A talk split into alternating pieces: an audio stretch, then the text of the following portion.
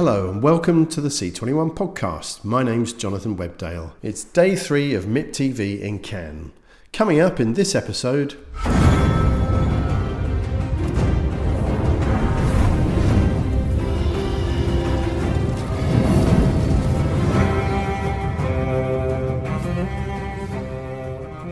We're just days away now from one of the biggest events in television history, with the eighth and final season of HBO's Game of Thrones due to debut on April the 14th.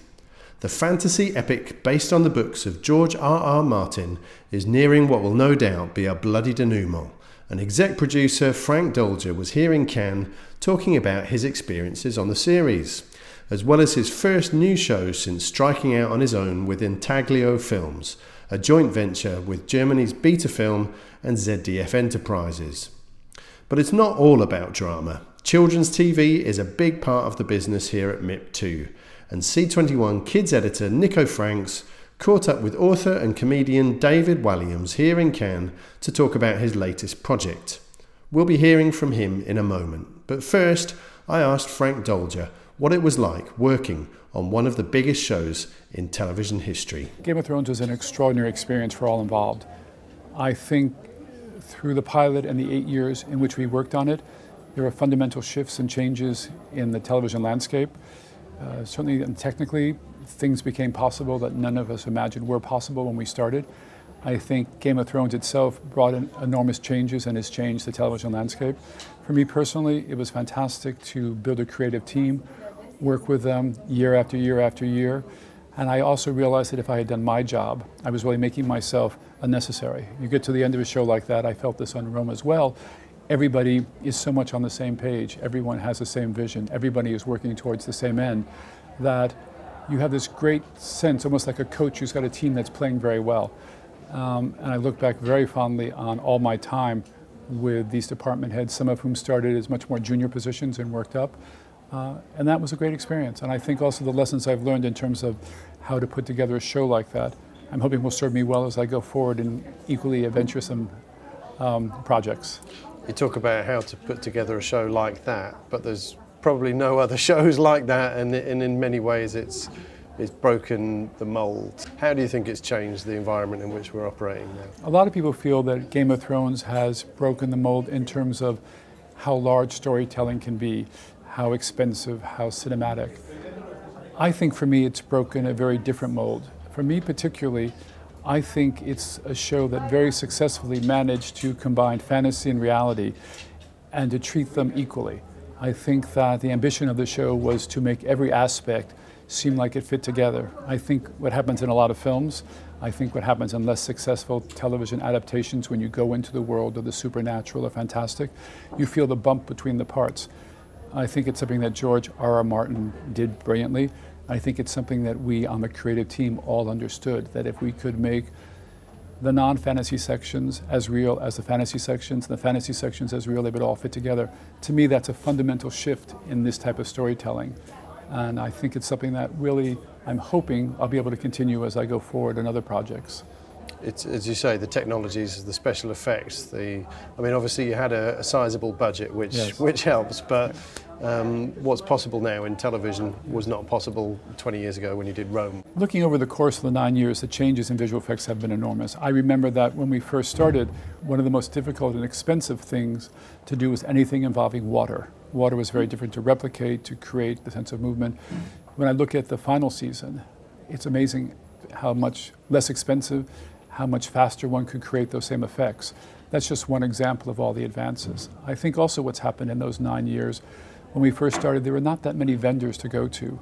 Uh, eight years later, the number of visual effects houses that have sprung up throughout the world, it's remarkable. Uh, you can go to any country, any place in the world, and find very promising uh, visual effects houses who can do a great deal of work. It's a much more competitive environment, so you can get better prices as well. I think the trap, though, is that you have to make sure that you integrate visual effects properly. I think there's so many things you can do now. There's so many things that are affordable. That's a tendency to filmmakers to say, wouldn't this be a cool shot? Why don't we do this? And so you end up doing things that aren't necessarily germane to the story or really advance the story just because you can. And I think that's one of the traps uh, and one of the downsides of things being affordable um, and feasible that you just have to make sure you use the same scrutiny in deciding what is appropriate for the storytelling uh, and what might just be gratuitous. How do you feel about the series ending? The great surprise for me was when I was given the outline for the final six episodes. I had not read the books. I wasn't sure what George had planned, but when I was presented the outline, I was really amazed at how beautifully he had set up everything from the very first episode. All sorts of threads, all sorts of storylines came together in an incredibly surprising but very satisfying way. So, creatively, I think that the show ends in a wonderful way. Personally, it was time to move on. As I said, I think that my contributions, my ability to steer, help steer the ship, resulted in my looking around an absolutely fantastic team that really understood what the show that we were making and did a, did a brilliant job. So I'm sorry to say goodbye to those people, but I'm very glad to go on to a new challenge. Let's talk about those new challenges. Yes. Let's talk about you establishing your own company, why you took the decision to to do that with the partners that you did. A show like Game of Thrones comes along once a generation. I knew that the worst thing I could do, both creatively and also if I wanted to set myself up for a fall, was to try to replicate that. I really wanted to do something completely different.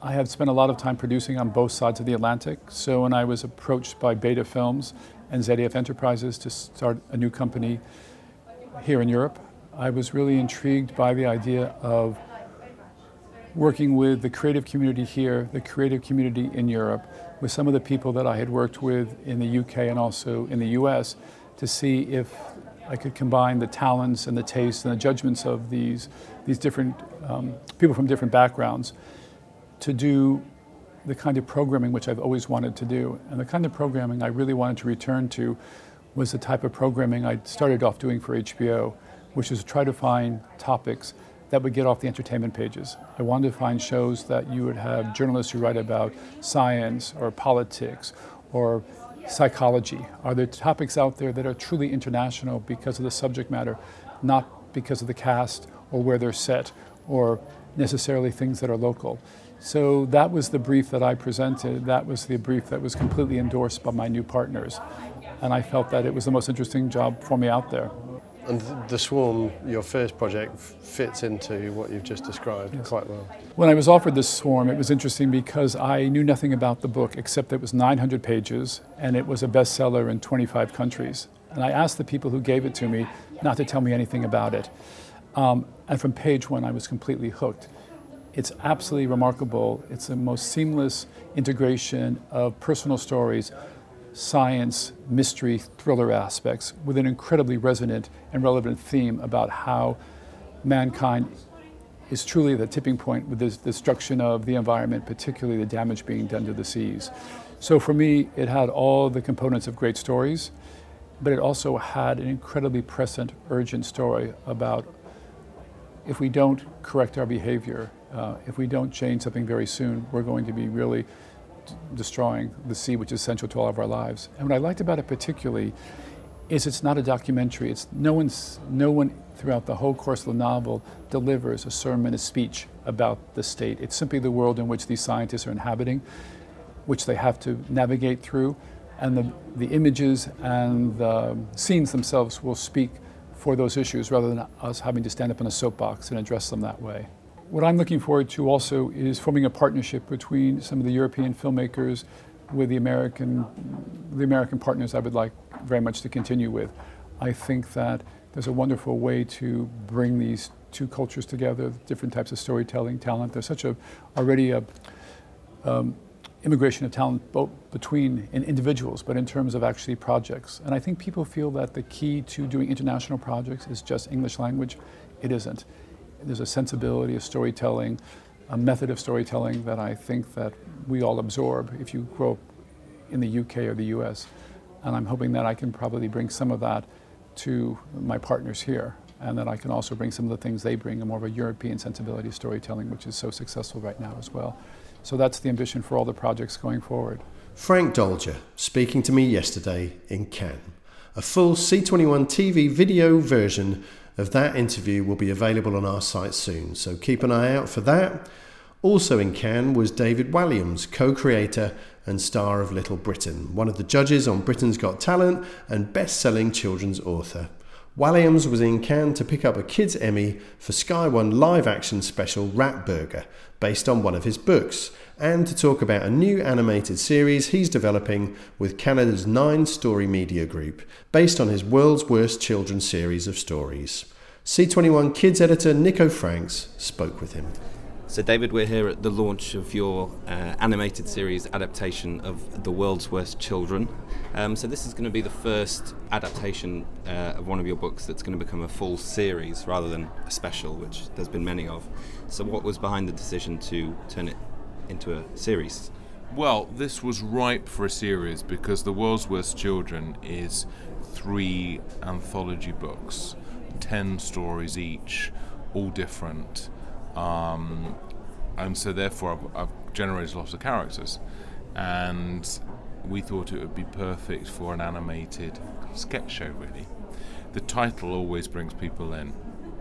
Kids, especially, really like the idea of naughty children because in most stories that you read for, for most children's books, actually the children are the heroes and the grown-ups are the horrible ones. Well, I, I imagine lots of other people have done it, but I like the idea of turning that on its head making the naughty children the stars of it.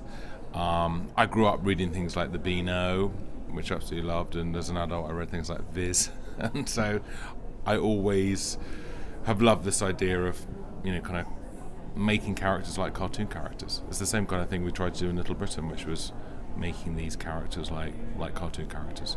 So yes, the idea is it's like we're going to make 52 episodes of an animated series, and we're going to have these sort of stories interweaving of all these different characters, and you'll spend a bit of time with this one, then they go to this one. But I mean, the theme is is always they are the world's worst children.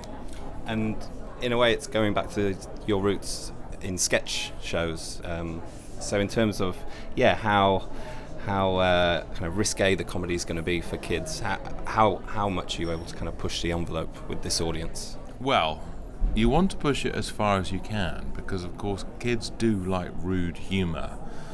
Um, but at the same time, obviously, you don't want to do anything that's going to, I don't know, upset them or in any way.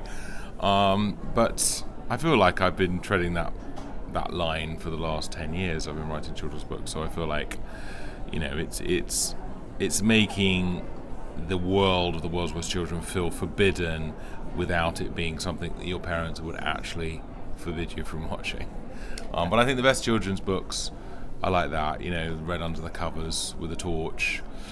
Um, and I think children like the idea that they're they're getting something a little bit naughty that maybe their parents wouldn't quite approve of. So something to be watched on an iPad under the covers in this case. Well, it should just feel a little bit naughty, a little bit forbidden, but obviously that should be the feeling you get, but it shouldn't actually be.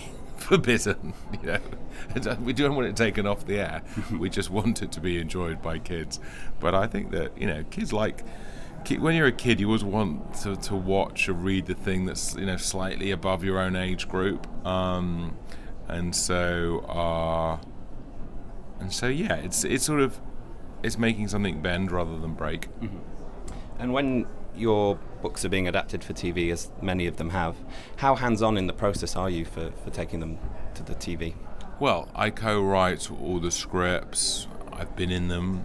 Um, King Bert, the company that I own, has made them. So, yes, I'm, I'm very involved, but at the same time, as an author, you don't want to be too prescriptive in telling everybody exactly what they should be doing. You want actors to come along and interpret the roles and bring something you didn't see. You want a director to have a vision of things that maybe you didn't quite. Um, and you want co-writers, if you have them, to bring ideas of their own as well to make it bigger and better. But I come from from working on television, but you know before I was into books, so I kind of understand how collaborative television is. Um, being an author isn't that collaborative. I mean, you collaborate with the illustrator and your editor, but I mean, it's pretty solitary. You kind of, but um, television isn't like that. So, so I'm very open to anybody's suggestions that make it better, and, and so, are, and I'm as hands-on as I possibly can be.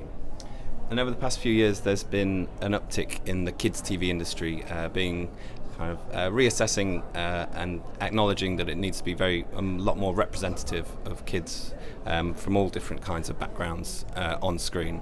Um, how much does that conversation, how much is that factoring into your thinking when you're developing a new book or a new TV series?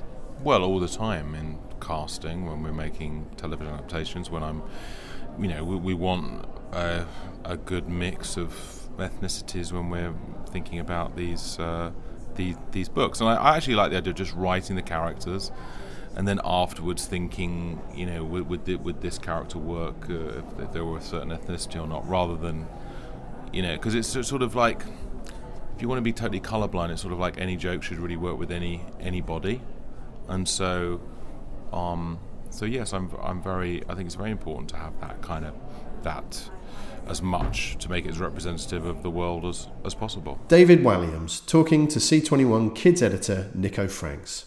That's all we have time for in this episode. There'll be more from us tomorrow in the wrap show from MIP TV 2019. But in the meantime, stay up to date with all the latest news coming out of the market and beyond by following us online, on Twitter, and on mobile. Thanks for listening.